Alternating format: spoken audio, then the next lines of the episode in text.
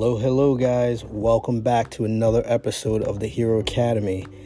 In this episode, this man will inspire you, I promise.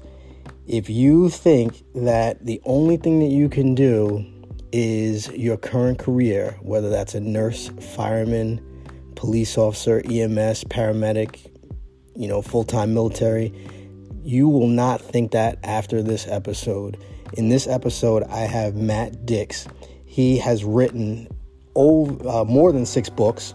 He is an author, columnist, he's a blogger, he's a podcaster, uh, he's a playwright, and an elementary school teacher, which he works his full time job. He's won 45 Moth Story Slams. So that's where you go on stage and you tell stories. He is a professional speaker, he is a coach, he speaks at corporations, he is a filmmaker and a writer. And did I mention that he is a prolific writer? He writes every single day. In his spare time, he's also a wedding DJ, minister, and a life coach. So this man has a wealth of experience. I hope you enjoy this episode.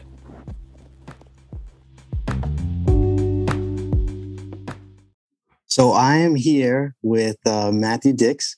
You prefer Matt or Matthew? What, you can call me Matt. You can call me Matt. Matt. Yeah, I like Matt. Who calls you Matty? Only one person in the world? No, a bunch of people call me Maddie. Actually, I I grew up with Maddie sort of post high school, they called me Maddie, a bunch of my buddies, and uh, it stuck with a bunch of people. So, you know, some people at work weirdly call me Maddie, and they're like, "Why do you call him Maddie?" And it's just because they've known me long enough, and they've heard uh-huh. like one of my buddies call me Maddie. So, I have uh, two people in my life that still call me Davy. yeah, I picked up Maddie later in life, though. You know, I wasn't called Maddie until I was like 19. Okay. So, yeah, it's a later in life nickname. My DJ nickname is Maddie too. We're always Maddie and Benji. So any DJ client that I've dealt with has always called me Maddie. All right, all right. For those that don't know you, can you tell a quick three to five minute story of your life? Oh, right. Yes, sure. Well, I grew up in Blackstone, Massachusetts, which was a tiny farm town, sort of in eastern Mass, about an hour from Boston. I grew up poor and uh, in a broken family. And when I was 18, I got kicked out of my house by my stepfather. I graduated high school and basically, all right, have a good time. You're on your own now. So I moved in to a, a house we called the Heavy Metal Playhouse with my buddy Benji and another guy who we eventually got rid of because he was messy and didn't pay the rent. And uh, I lived there for three years. It was great. And that ended um, less great. I ended up getting arrested and tried for a crime I didn't commit. I was managing McDonald's restaurants at the time. So I got arrested and tried for a crime I didn't commit. I ended up homeless. Uh, I eventually got taken in by uh, a family of Jehovah Witnesses who used to work for me. I shared a room off their kitchen with a guy named Rick who spoke in tongues in his sleep and Mary and Jerry's indoor pet goat. It was the goat's room before Rick and I ever came along. So it was technically sharing its room with us. And so I lived there for more than a year, waiting for my trial, working two full time jobs to try to pay a legal fee. I eventually went to trial. I was found not guilty, thankfully. And then I uh, moved to Connecticut, where my buddy uh, Benji had moved to.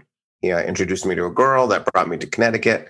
I eventually got to college on my own. I started college when I was 24, 24. I finally made it to community college for a couple of years. Uh, I did really well in community college. Got a full scholarship to um, Trinity College. I began an English degree at the same time. I began a full time program at St. Joseph's University, which was an all women's college. And so I was going to two colleges simultaneously, getting an education degree and English degree. My we have was- a St. Joseph's over here. It's probably the same college, and it was 90% women, mostly becoming teachers. And yeah. I went for about two semesters. Yeah. Yeah, St. Joseph's here now is co ed, but when I went to it, it was all women's. I get to go through like a weird loophole. Trinity College and St. Joseph's had a consortium deal where if you couldn't get a class at Trinity that you wanted, you could go to these four other schools, and one of them happened to be St. Joe's. So typically, guys wouldn't choose to go to that school. They would pick another one because they knew it was an all women's college. But that was the place where I could get an education degree. And so, usually, a Trinity College student might take one or two classes at most over the course of their entire career at Trinity. through this consortium. And I just sort of exploited the loophole and did a full degree program at the same time, which was challenging. But after you're homeless and sort of in jail, everything will always seem easier than that. So you weren't distracted by being around women all the time at 19, 20 years old? No, no, I wasn't 1920. Remember, at 1920, I'm like living on my own in the heavy metal playhouse, managing McDonald's restaurants and being poor and, you know, eating macaroni. I actually went to the library and looked up scurvy at one point because I realized it had been so long since I could afford fruits and vegetables that I was worried that I might get scurvy because we were only eating pasta. So I was like 25 to 29 when I was doing that. Okay, so you're still, a little more mature. Yeah, I was a little more mature, and I had a girlfriend at the time and things like that. So no, no, I was there to do work. You know, really honestly, and I kept my mouth shut because it turns out when you're in a class with all women and they're there because they wanted to be in an all women's school, and suddenly a guy's sitting in the room, you realize like keep your hand down, be the last person to speak, become a good listener, all that stuff. So I graduated and I became a teacher. I uh, became an elementary school teacher. I've been teaching in the same school, in the same classroom, just about for the last 22 years now. I began writing novels about that time, right after I graduated from college. They didn't publish for a long time. I published my first novel in 2009, and I have published six since, plus a book of nonfiction on storytelling.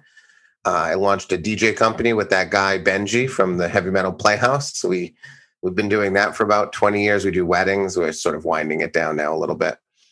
And uh, back in 2011, on a dare, I went to New York and told a story at the Moth, the big granddaddy of all storytelling shows in the world. And I fell in love with storytelling. I won my first slam. I like winning. I like scores. I like judges. I like to know where I stand. And so I started telling stories in New York and then later in Boston and then around the world my wife and I launched a company called Speak Up in 2011, where we began producing shows here in the Connecticut area. I began teaching storytelling first grudgingly, and then I sort of fell in love with that too. So now I teach storytelling and consult on marketing and advertising and communication with companies all around the world while still teaching elementary school and DJing weddings. And, and I've got a wife and two kids and two cats. And I like to play golf poorly. I like to play poker well and uh, that's about it. There's other things, but that's that's enough. so I love poker too, but I found you guys because I looked up storytelling in podcasting, and uh, Speak Up Storytelling came up. I started listening, and then I said, "Oh, they're right in Connecticut. I'm in Long Island. I'm gonna go check these guys out." And uh, I went to a storytelling workshop. It was awesome. And uh, you know, I can't give you enough praise, but I don't want to spend the whole 30 minutes, 45 minutes giving you praise. I don't want you to do that either. No, I'm I'm good. uh, what's the thing that you're most passionate about? Would you say teaching? Teaching in general? Uh no. Or is it writing? You know what I tell people is I'm passionate about words because if you look at all the things I do, it all is wrapped around words, whether I'm putting words on a page, whether I'm speaking them from a stage, whether I'm teaching people how to organize their words in a way that affects their communication better. I'm I'm just mostly interested in language uh, in whatever form it takes. So, you know, when I wake up in the morning, I'm thrilled to be writing.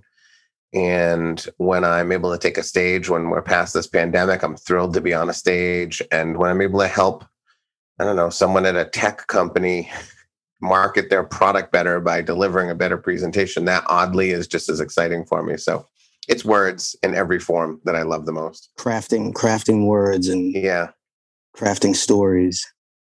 With storytelling, what's harder than people think it is and what's easier than people think it is? Well, the easier part, I'll start first, is just that people don't think they have stories. And that's just nonsense. Uh, you know, the problem is people see stories as crazy, large, and, you know, insane types of things that happen in their lives. They often think stories have to be, I did something when the best stories tend to be actually pretty quiet. You know, I, most of the stories that I tell, if you were watching me as the real important moment happened, you wouldn't even know I'm having a moment because everything happens sort of in our head. A story is about realization or transformation, you know, change. And oftentimes it's you just suddenly see or think about the world in a new way. And it doesn't usually happen while you're bungee jumping or you know, while you're in, getting in a car wreck or, I don't know, winning a baseball game. None of these things are actually the moments when these things happen. They, they just happen between our ears. So the easy thing is I can help people find stories in their lives very quickly and very easily. And it turns out that people have lots and lots and lots of stories to tell. That's a beautiful thing. The hard thing, I guess, is that to tell a story, at least if you're going to tell it sort of in a public way, you know, stand on a stage or present in a meeting or speak at a conference.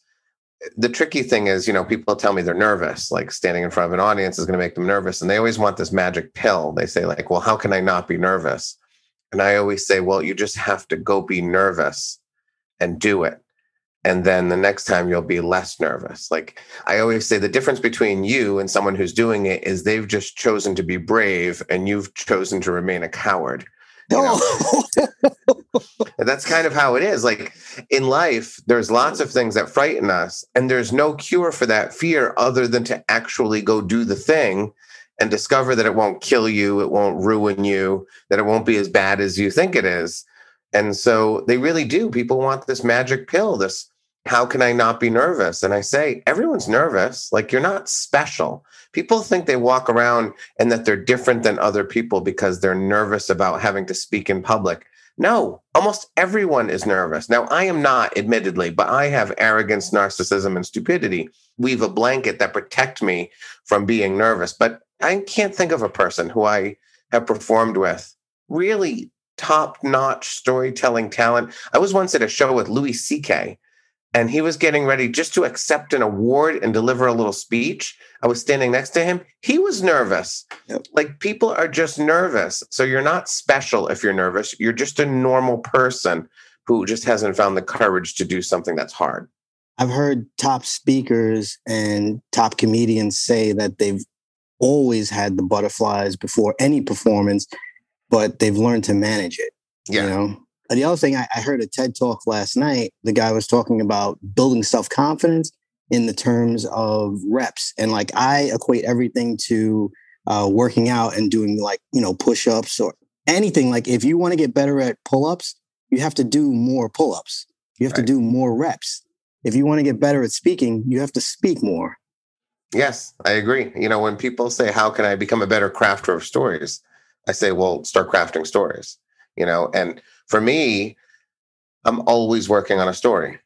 And, you know, I sort of confine that time to certain parts of my day. I work orally, so that's nice. So, like when I'm driving, I'm working on a story. When I'm taking a shower, I'm working on a story. But right now in COVID, I don't have a lot of stages to stand on. Even digital stages are sort of they're sad and difficult and I don't enjoy them that much. So I'm not like throwing myself into the virtual world. But I have a ton of stories I've never told. I'm just constantly crafting them where I know a lot of people who don't work on a story until they have a place to tell it. So I mm. say, well, mm. you're not really working on the craft. That would be essentially like if you're doing pull ups only when you need to fight, you know, only when you need to lift a couch, that doesn't make any sense. You're doing pull ups so that you're ready for the moment you got to lift the couch or punch the guy in the face same thing with storytelling. You're just crafting stories for the moment when you have to tell a story, whether it's on the stage or I'm going to play golf with my buddies and something happens at the McDonald's while I'm buying my egg McMuffin and I want to tell them about it when I get to the golf course. If I'm crafting stories all the time, that story is just going to come out better, even if it just happened five minutes ago. So that's why we do it. You have a very unique way of telling people how to save their stories. I don't want to steal your thunder. It's called Homework for Life. Oh yeah. Can you can you just tell uh, my audience about that? Sure. So you know, it was born from the idea that I needed to find more stories so I could tell more stories. There's a lot of storytellers in the world who have like 12 chestnuts. You know, they roll out the same 12 stories every time. And I didn't want to be one of those people. Every time I took the stage, I wanted a brand new story. So I gave myself this homework assignment years ago. At the end of every day, and now truthfully in the midst of the day, I'm constantly asking myself, what is the most story worthy moment in my day? Essentially, the question is if someone kidnapped my family and they said, we won't give them back to you until you get on the stage and tell a story about something that happened today, even if it's a day where really nothing happened, I still have to pick the thing that I would tell a story about, even if I knew the story was going to be boring and terrible. And then what I do is I search my day to find that moment and I write it down, not the whole story, because that's crazy. That's a journaler, right? Those are people who are really good at journaling when someone dumps them. But as soon as they find love again, the journal slides its way back into the drawer because nobody cares about journaling when they're happy. So instead of doing stuff like that, I want it to be short and simple, like brushing your teeth. So I just use an Excel spreadsheet. It's two columns. The first column is the date, and then I stretch that B column across the screen. And in the B column, I write what the moment was. So I don't give myself a lot of room to do it. That way, it's not a writing exercise, it's just a capturing of ideas exercise. I call it micro blogging. Did I learn that from you, or did uh, or You didn't I get it from me. up? All right, so I picked that up from someone else, but um, that's what I call it. I call it micro blogging, micro stories. And um, as soon as I heard the idea, I was like, "Oh, that's from Matt Dicks. That's like Matt Dicks." I take the same concept with jokes. I try and have a li- like if I hear something funny or if I think of something funny, I try to do a little micro joke, a micro blog, and keep a little file. I use Evernote. Uh, you said you use use your laptop. Yeah, I use Excel, but you know, I use Evernote throughout the day. So if I have a, a moment during the day, you know, my son did something this morning and I immediately wrote it down, even though it's not the end of my day. Uh, I forget what he said, but see, that's the point of writing it down. Oh, you know what he did? Uh, he was in the bathroom and the washing machine was going and it was shaking the whole bathroom. And uh, he came out, he goes, Was there an earthquake? And I said, No, it's a washing machine shaking the bathroom. I said, Were you still able to poop? And he goes, Luckily, I was still able to poop. Right now, there might not be. That's probably not going to be us. That's not a story, right? Right. It might be a moment in a story, but even if it's not a moment in a story, it's funny, right? So it's I never want to lose it because it's my kid, and I do stand up. So I want to grab funny things that my kids say because they easily can work their way into jokes about my kids. So whether it's someone says something to me that's funny, or someone says something to me that makes me look at the world in a different way, or you know, I experience something that is meaningful. What happens is if you do this over time, you discover that your life is full of stories. You won't see it initially. You'll be looking for the big things. That's what that's what I used to do. I used to look for the like what happened. And now I just sort of see like, oh, I just thought about things a little differently there. Or someone said something to me and it made me feel something. And that becomes my homework for life. And now uh, every day has oftentimes more than one moment. So today I've already gotten a Charlie moment where he said something funny to me. I'm sure something else is going to happen over the course of the day that's going to be enough for me to write it down. And many of those things become stories. So now I have more stories than I'll ever have time to tell, thankfully. So when I hear the name Charlie, I think of two things. I think Charlie bit my finger. Do you know that video? I do know that video, yes. Okay, good. Some people don't actually know that video because it's so old. It's one of the original viral videos. Yeah, it is. And then uh, the other thing I think of is Charlie Murphy. Who's Charlie? I don't know Charlie Murphy. Charlie Murphy is Eddie Murphy's brother. Oh, I heard him talking about it. Yeah, I heard him talking about his brother on a podcast recently. Yeah. Yeah, and he was uh, he actually died, but he was on the Dave Chappelle show and he was extremely funny the way he told stories. Yeah. Yeah. He told true Hollywood stories because he was Eddie Murphy's bodyguard Right. in his heyday. Yep. Yeah. I was listening to Murphy on maybe Marc Maron's podcast and he was talking a little bit about him. Yeah. So um my audience is firemen, paramedics, police officers, and nurses, frontline workers. Yeah. You know, Yeah. uh, people that society call heroes. But if um, somebody wanted to tell their story, I know you suggest not to tell their life story. You suggest to tell a moment. Right. How does someone tell their story without turning other people off, without saying, look at this great thing I did? Because I actually, I know that I've saved a couple lives. I know that I've saved a family from getting destroyed, you know, on the road before. Yeah. So, um, but how do you tell your story without saying, look how awesome I am? And, uh, you know, uh, without turning off the crowd? Right. Well, that's good that you're asking the question because then you get that. You understand that your mother wants to hear how you saved the family, but like a lot of other people don't want to hear it. You know, it's not the kind of story people are drawn to. Paramedics have saved my life twice. Twice they've used CPR on me and brought me back to life when I was not breathing and my heart wasn't beating. So I respect and admire and You tell their story. You tell their story, but how does that paramedic tell the story of the guy right. who, who he saved? Yeah. So what you have to do is in circumstances like that, let's say you're a I know paramedic. it's tricky. No, well, it's tricky. It is. If you're telling a story about saving someone's life as a paramedic, for example, we don't really want the story only to be about you saving the life. What we really want to hear is this thing happened to me and it changed me in some fundamental way.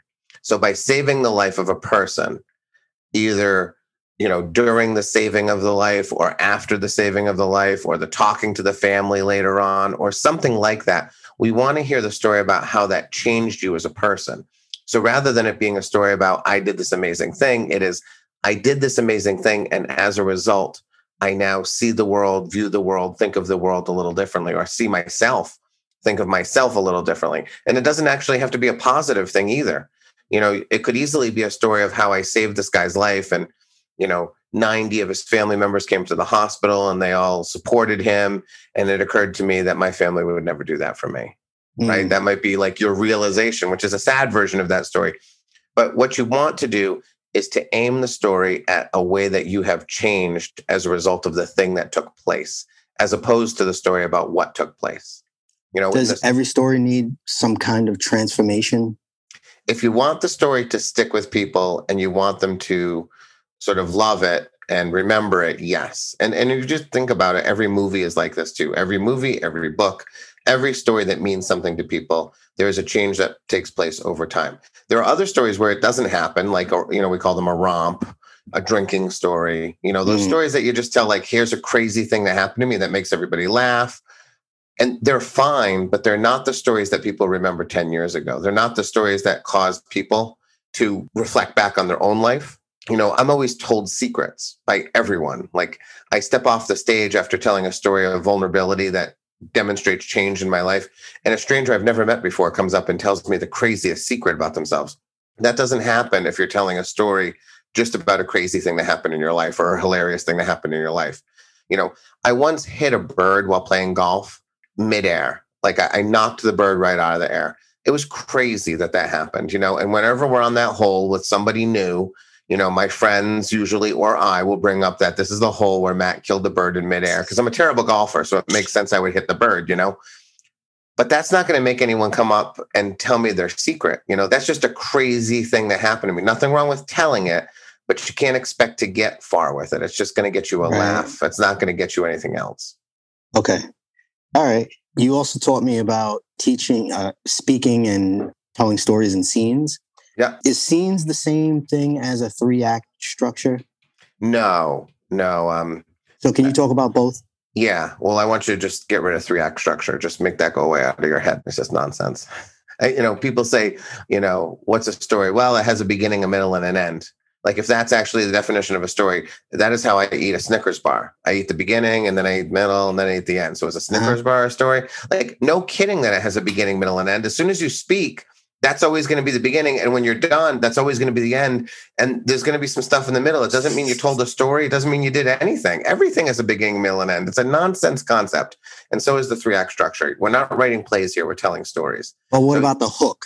The hook as the first uh, well you want your beginning to be engaging. You want your beginning to grab the audience's attention, but that doesn't mean you need a three act structure, right? When I say we tell stories in scenes, what it means is I believe that fundamentally the best storytellers create movies in the minds of their audience.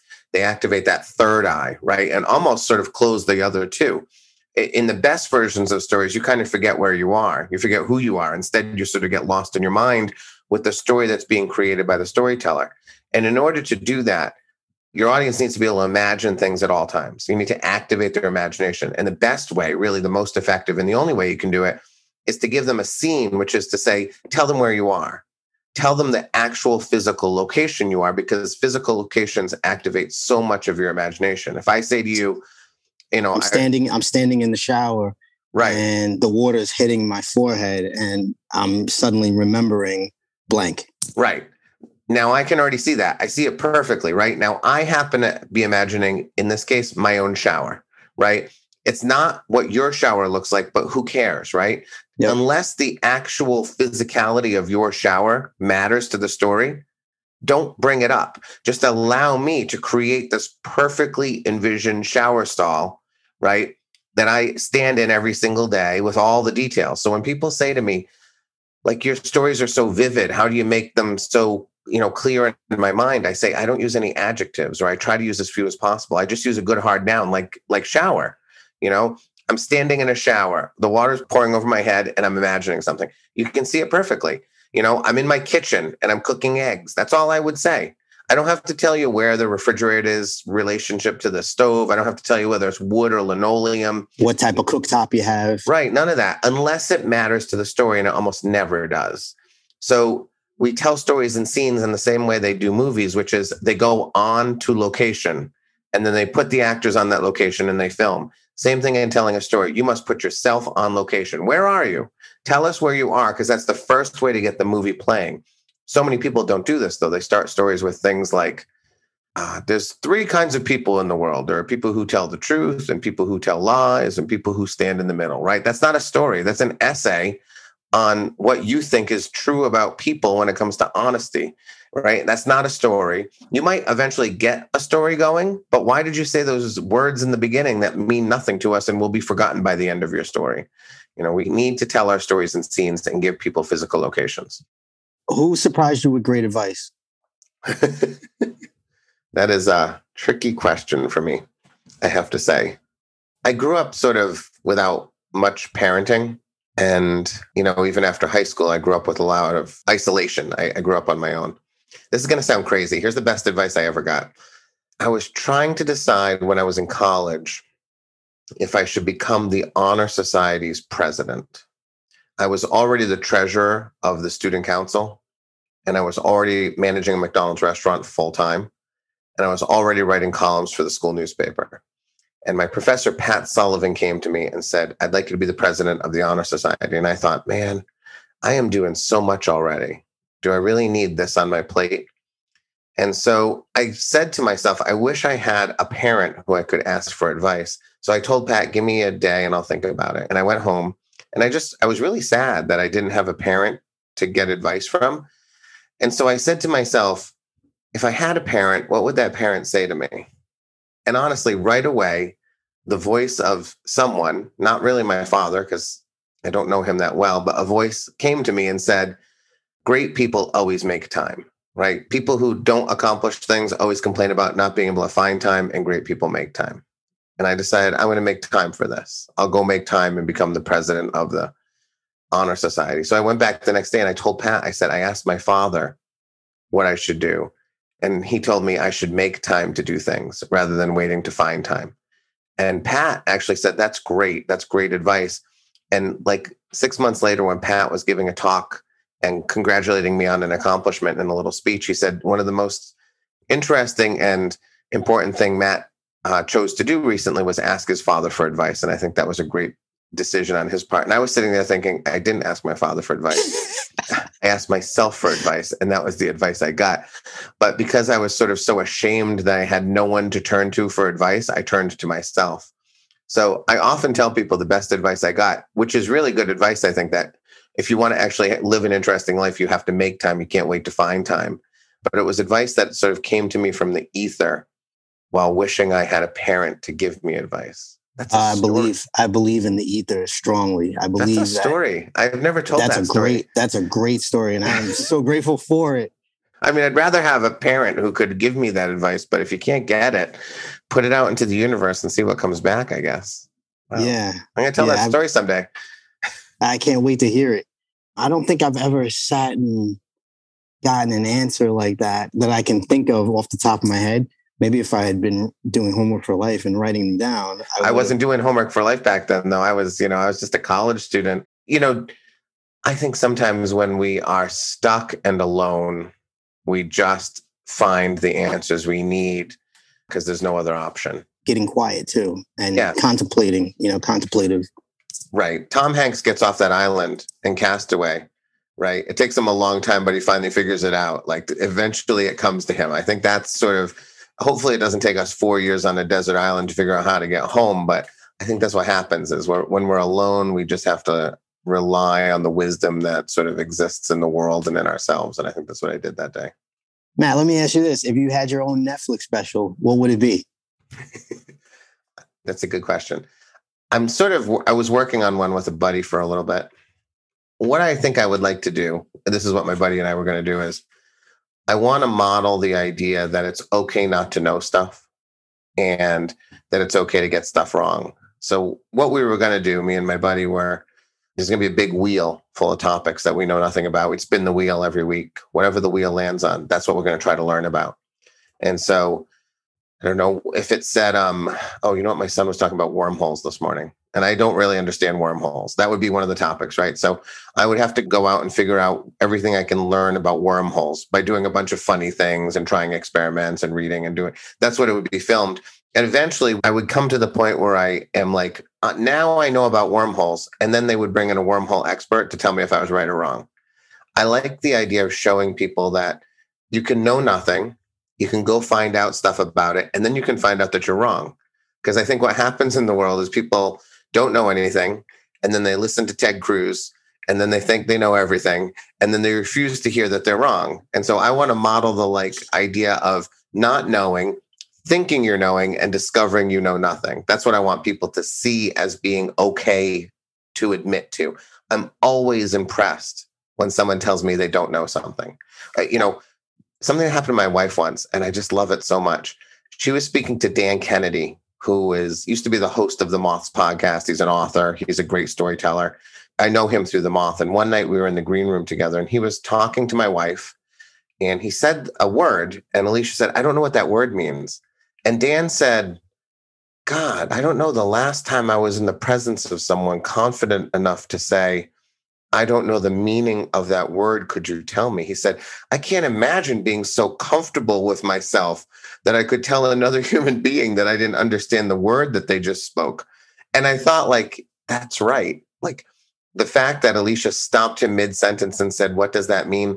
That's more impressive than knowing what it means. I love it when someone says, I don't actually know what you're talking about. Can you explain it to me? I'm so impressed when people admit to their ignorance because you can't know everything. No, no one can. Even the uh, smartest person in the world, right? Who, or right. the person that thinks they're the smartest person in the world. If you were um, able to give your 18 year old self three pieces of advice, what, what would they be?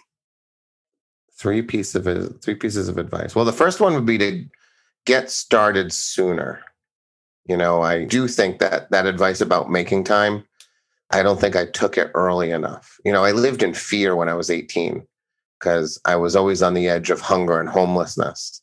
And I thought that that would be devastating. And it, I mean, it is. I was hungry and homeless and it was not great. But I knew I had like stuff inside me. You know, I knew I was capable of things that I just wasn't doing because of that fear. So I would tell myself, like, the fear's fine you know, food and shelter are important, but go do some stuff. Like, don't wait, don't delay. So I would tell myself to get off my butt as quickly as possible. That would be um, one thing.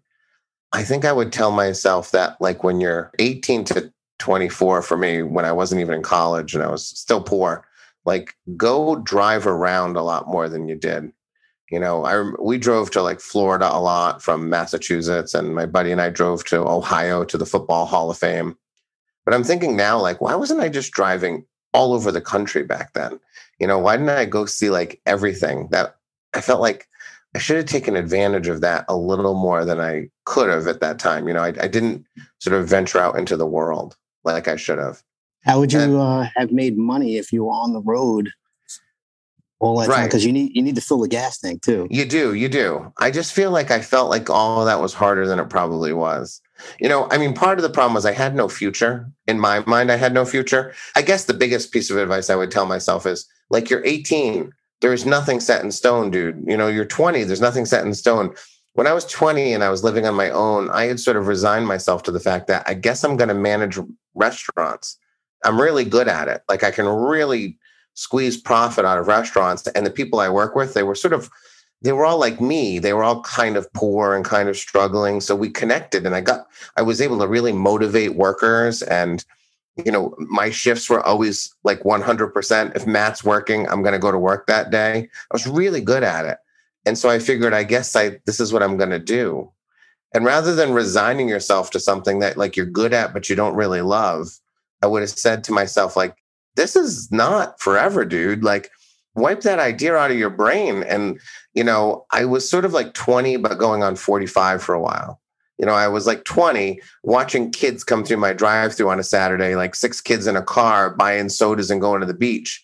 And I was like, you know, their age by acting like a 45 year old man worrying about profit and loss statements and labor costs and things like that. And, you know, I needed to do it at the time, but I don't think I needed to do it to that degree. I could have just uh, gotten another job and had a little more freedom and maybe a little less money, but, you know, I would have been able to experience the world in a way I wasn't experiencing at the time. So there's I, something I, think- I know, I know that I don't know. I know that I'd like to own a vegan restaurant, but I also know that I don't want to work 16 hour days and I don't want to be in there sweating, you know, over the payroll and over the, kitchen and what's going. You know, I just don't want to deal with all of that stuff. I just want to be the name on it and the owner.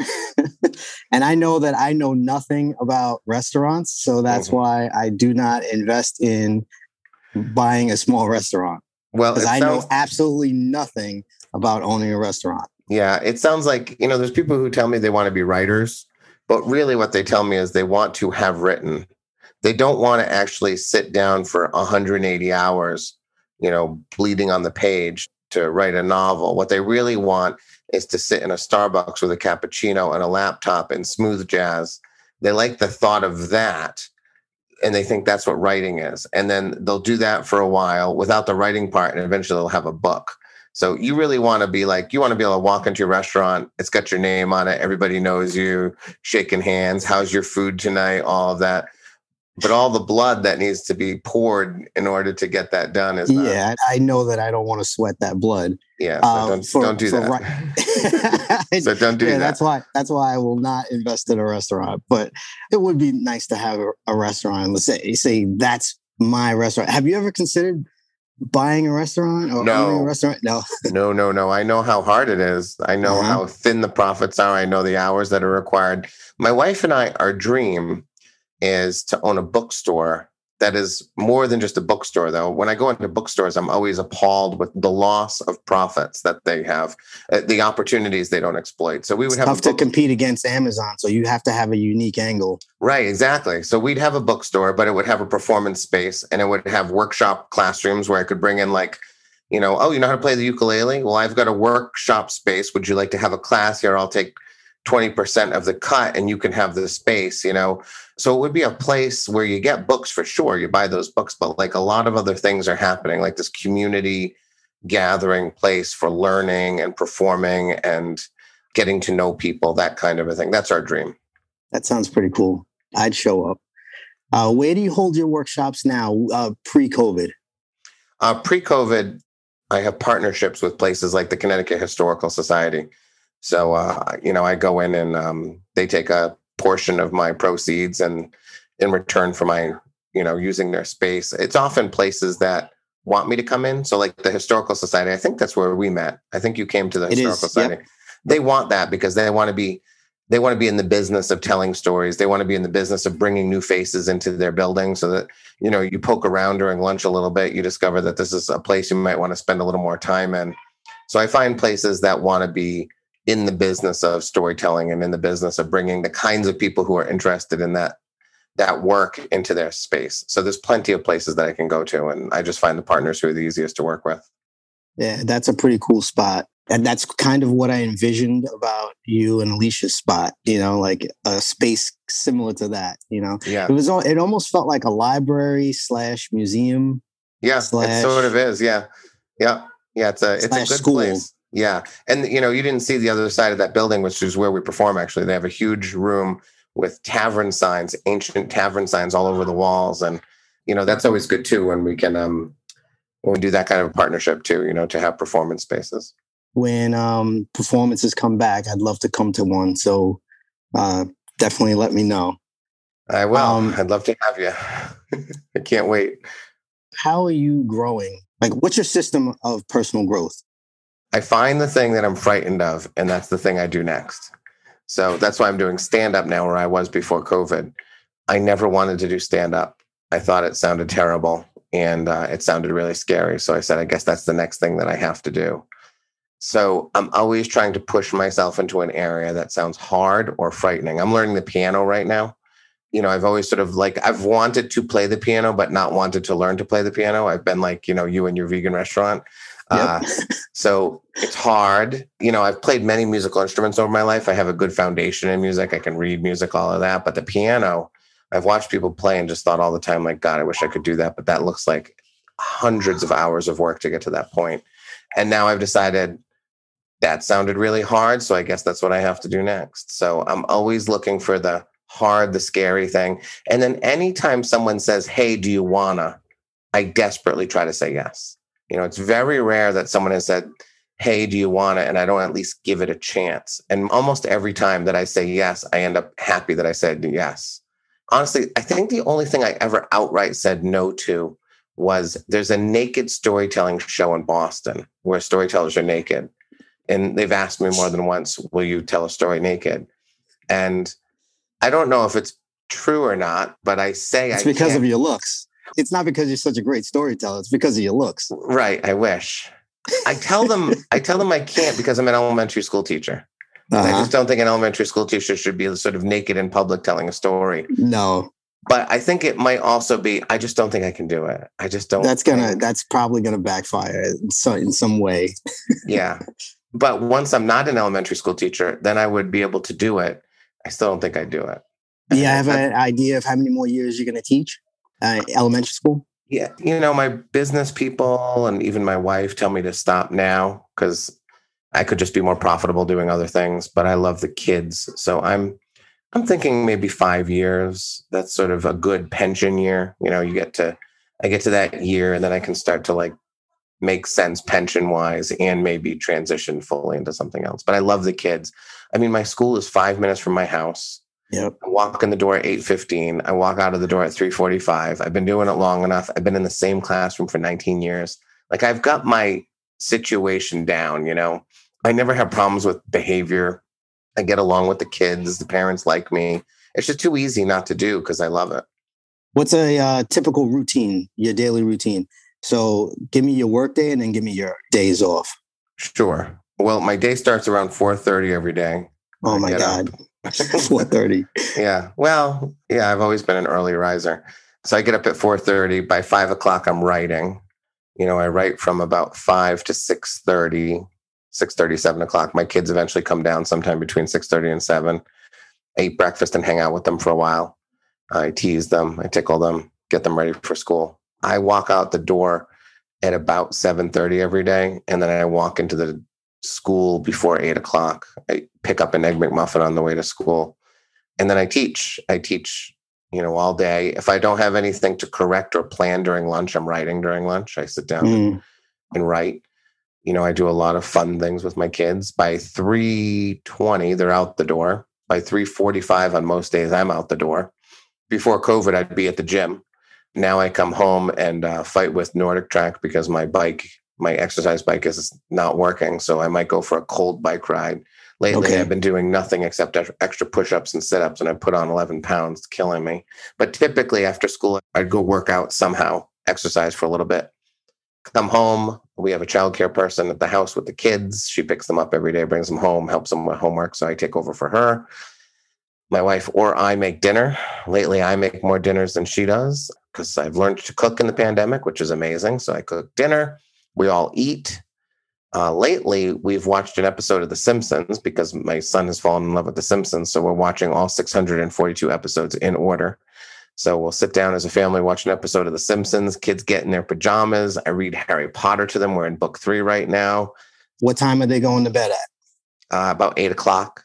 Yeah. Okay. And then uh, what are you doing after they go to bed?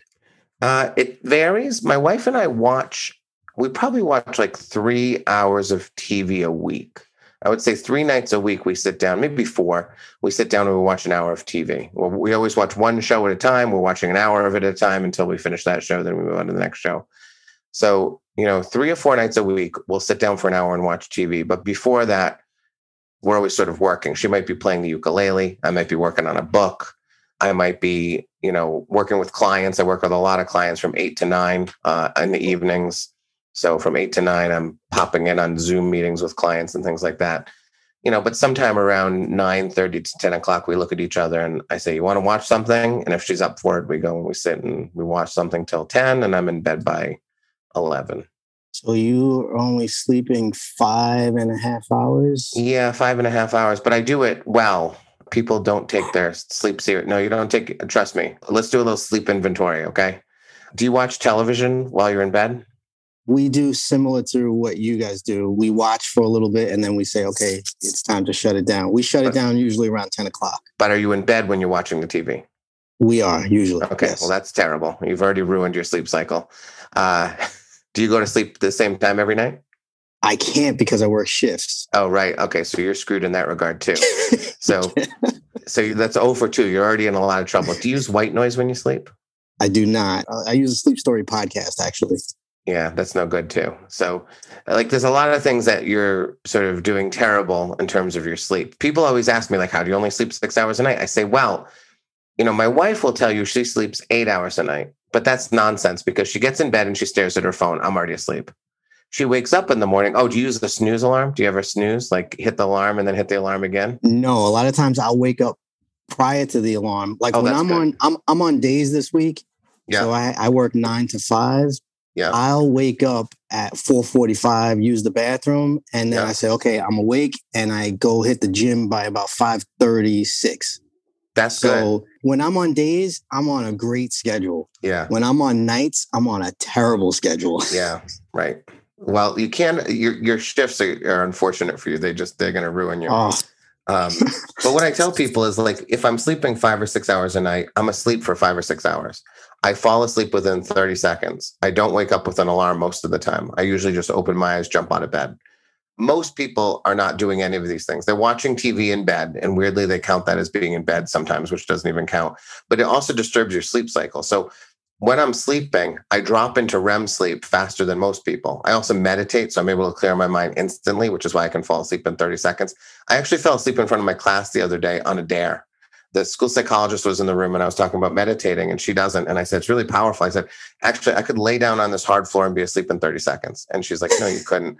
I laid down in front of 19 kids, and 30 seconds later, I was legit asleep. And she was like, You just dropped away. I said, You can train yourself to do it. when do So you that- find time to meditate? I oh I meditate every morning. When I said I get up at four thirty, but I start writing around five. Get up at mm-hmm. four thirty. My clothes are already laid out. I showered the night before, so I get up, put my clothes on, feed the cats. While the cats are eating, I sit on my couch and I meditate. And I meditate until the cats bother me, which is they finish eating and eventually they find me on the couch. They jump on me and they ruin it. But that's Alright. okay. Over the years, I've trained myself to meditate, so I can just leave. I just mentally leave meetings. I can. I just I'm out like that. But because of it, my six hours of sleep or my five hours of sleep, whatever it ends up being, it's tight. It is like solid, excellent sleep. I'm in REM quickly. I don't wake up in the middle of the night because the white noise machine is a trigger to my brain to stay asleep and it allows all the sounds that might wake you up in the middle of the night to go away. So I just stay asleep all night. I instantly wake up without the alarm most of the time, which is the best way to wake up because that means your body's naturally increasing the levels of chemicals to wake you up. And then I never snooze, never hit that snooze button. You just jump out of bed and I'm ready to go. Yeah, I'm very anti snooze button too. It's really bad for you. People are groggy during the day oftentimes because they hit the snooze button because they they launch their body into a second sleep cycle and then they interrupt it and they feel groggy for the rest of the day. All it's all science. This is not stuff I discovered or invented. I just decided if I'm going to have to sleep, I want to do as little of it as possible and I want to do it as well as possible. And so I researched sleep and figured out all the ways to do it. So I've not, I don't Um, watch TV in bed. I don't look at my phone in bed. All of those things we should not do. I don't do. So when do you shut the phone down? Uh, before I get into bed. Yeah. Before but I mean, I'm not bed. really looking at it. Like, you know, if my buddy texts me while I'm watching TV at 1030 at night, I'll look at the text. But I'm not a person who's on the phone scrolling either. You know, I don't scroll through social media. I don't doom scroll. You know, I'm on Twitter and I'm on Facebook. People think I'm on Facebook. Really, I go on Facebook, I post my stuff, and then I go away. You know, That's so like smart. I'm not seeing anyone else's stuff. They're just seeing Yeah. my stuff. You know, I go on Yeah. Twitter and I've carefully cultivated the people I follow and I get my news there. so you just said something really important there that I want everybody to catch. You're a creator, not a consumer. You create, you put it out there, and then you shut it down. Yes. Now I certainly consume things like I'll watch a good TV show, I watch Yeah. a movie, I read a book. But yeah, oh, with social media, it is a carefully curated. I engage as little as possible. Nobody needs it. kind of situation. Now, I value Twitter enormously because it is a great news source if you carefully cultivate who you're following. So, you know, I'm getting my COVID news from Scott Gottlieb. So I know like trusted source. I like the guy a lot. He's good, you know. So LinkedIn, like, LinkedIn also you can make some incredible connections too. Yeah, I, LinkedIn, same place where I drop my stuff and walk away. so I just don't need to be in it. I don't need yeah. to see other people's lives in Facebook. It's just not necessary for me. Yeah, yeah. Uh, I hate. So I, I actually it. hate scrolling through Facebook. I do very similar. I drop in. I am somewhat addicted to Instagram. I do like, yeah, especially especially when I'm at work. you know, if it, if it's boring, if it's quiet and the phone's not ringing, I'll be scrolling through Instagram. Same place I got, there. I drop a picture and then I walk away. So I just want to ask you, what's your next project that you're working on? Are you promoting anything right now? Well, I'm always working on lots of projects. I think people should do that. I think working on one is crazy. So, you know, I have um I have a novel I'm working on. I have another storytelling book that I'm working on. It's basically done. I have a book on productivity because the question I get asked the most is how do you do all that you do? And so the book is the answer to that part. There's a whole sleep chapter on sleep actually on making sure that you're sleeping effectively so you can recapture time. The biggest so, thing with productivity for me is is the calendar and scheduling things. What's like the biggest thing with productivity for you? It's it's obviously sleep and you're obviously very hard on your schedule too. For me it's the idea that people don't actually value time properly. You know, I asked my students the other day, would you rather have more time or more money? Every kid wanted more money. And I thought, you're all stupid, right? You should want more time, right? You can always get money, you can't get time. I no, just watch can't. people waste time. You know, they waste like little bits of time. You know, they're waiting for five minutes. You know, my wife is getting ready to go out. I've got five minutes. How am I going to use my five minutes? Most people are going to scroll through Instagram, right? And for me, I'm going to say, I'm going to go write 10 good sentences. I say, I'm going to go wrestle with my son for five minutes. You know, I say I am going to go clean out the garage for five minutes. I'm not going to get the whole job done, but I'm going to get, I'm going to hit it for five minutes before it's time for us to leave. I value every minute. Every minute needs to be treasured because there will come a day when you will wish you had one more and you will not have one more. And you'll think about all the minutes that you could have used and instead you scrolled or you know, did nothing. I just watched people like stand around and do nothing, which is nuts to me. So the most important thing in terms of productivity is recognizing the value of your time, whether it's five minutes or five hours. How are you going to spend that time? Mm, that was huge. Thank you. That was a gem. I want to give you a gem real quick. Uh, all three of my sons wrestled from kindergarten all the way up.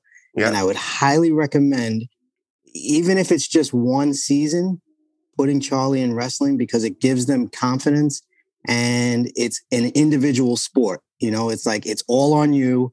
You know whether or not you put in the effort, and it teaches them mental toughness. There's so many lessons in wrestling. I could go on and on and on about wrestling.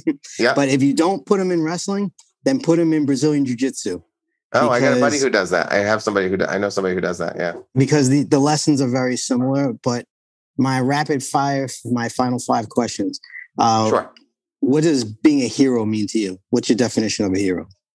Being a hero is just deciding that you are not the most important person in the world and you're going to make other people more important than yourself. I love it. Uh, when stress is at its highest and you're at your lowest, how do you save yourself? How do you be a hero to you? Uh, it's either yourself. spend time with my kids or do something that I'm proud of. One of those two things. I'm either going to write great sentences or play with my kids. Okay, that's awesome. How do you show love to yourself? It's funny.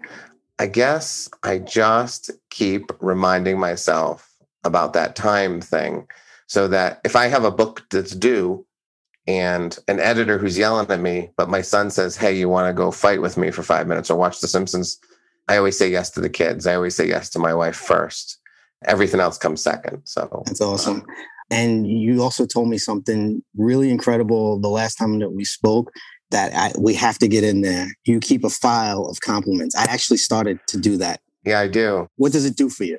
Well, if I'm down for whatever reason, if I just need to pick me up in Evernote, I've got something called compliments. And over the years, every time someone emails me or writes to me and or even says a compliment to me, I add it to the file. And then when I need something, when I just need like a little bit of a boost, I open the Evernote file and I just scroll it till it stops, sort of. And then I'm returned to a moment where someone appreciated me in a significant way. And that reminds me that I am appreciated in the world. I started doing that since the last time that we spoke, and and Teresa loved it too. yeah, it's um, we let those things go. You know, we we forget the nice things people say to us, so I refuse to forget them.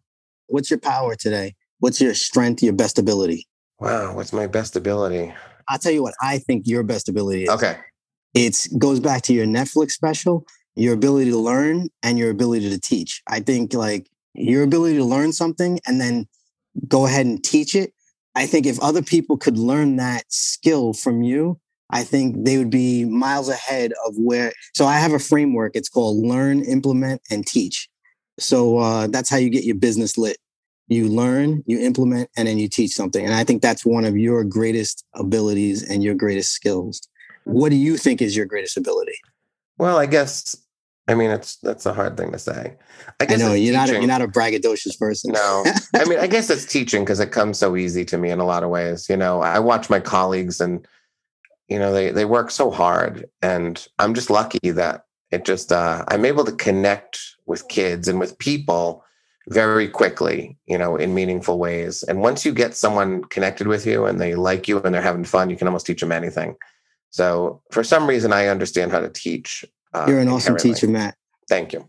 And uh, just for fun, if you had yep. a super comic ability, oh. superpower, oh, what would yeah, it be? There's only one that you're allowed to really choose if you're an ethical person. It's you should uh, choose to see the future because you can forego doom and destruction from people. Anything else that you choose is selfish. Even if it's like, I'll be Superman and I'll save the world. No, no, no, no. You should create a world where it doesn't need to be saving. I should be able to go, hey, there's a tidal wave coming at Fukushima, shut down the nuclear power plant, right? Don't let that thing overheat and explode and create all of that disaster. So I think the only morally ethical choice of a superpower is to see the future so that you can prevent disaster. They would want to lock you away and uh, te- you know run tests on you and I'm working and, on a and other governments would want to steal you. I know. You know like well, you, I'm working you'd be constant. You'd be in constant danger. Well, I'm working on a book about it. Actually, I told Elysha this might be my new novel idea you'd have to cultivate a situation where you can communicate it to people without letting anyone know who you are. And you'd have to become reliable enough that when that whenever it was arrived people would believe like oh my god another egg arrived. We have to listen to the egg because the last egg predicted it correctly. So i think the book would be like cultivating a relationship with a reporter but not letting the reporter ever know who you are. Matt you know? i want to respect your time and i want to say thank you very much because you got to go so I just want to ask if uh, people want to reach out to you and get in touch, how should they find you? They can go to matthewdicks.com or they can uh, hear our podcast, Speak Up Storytelling, wherever you get podcasts. But if you go to matthewdicks.com, you can find everything right there. Thank you very much, brother. I'll talk All to right. you soon. Thanks, man. Talk to you later.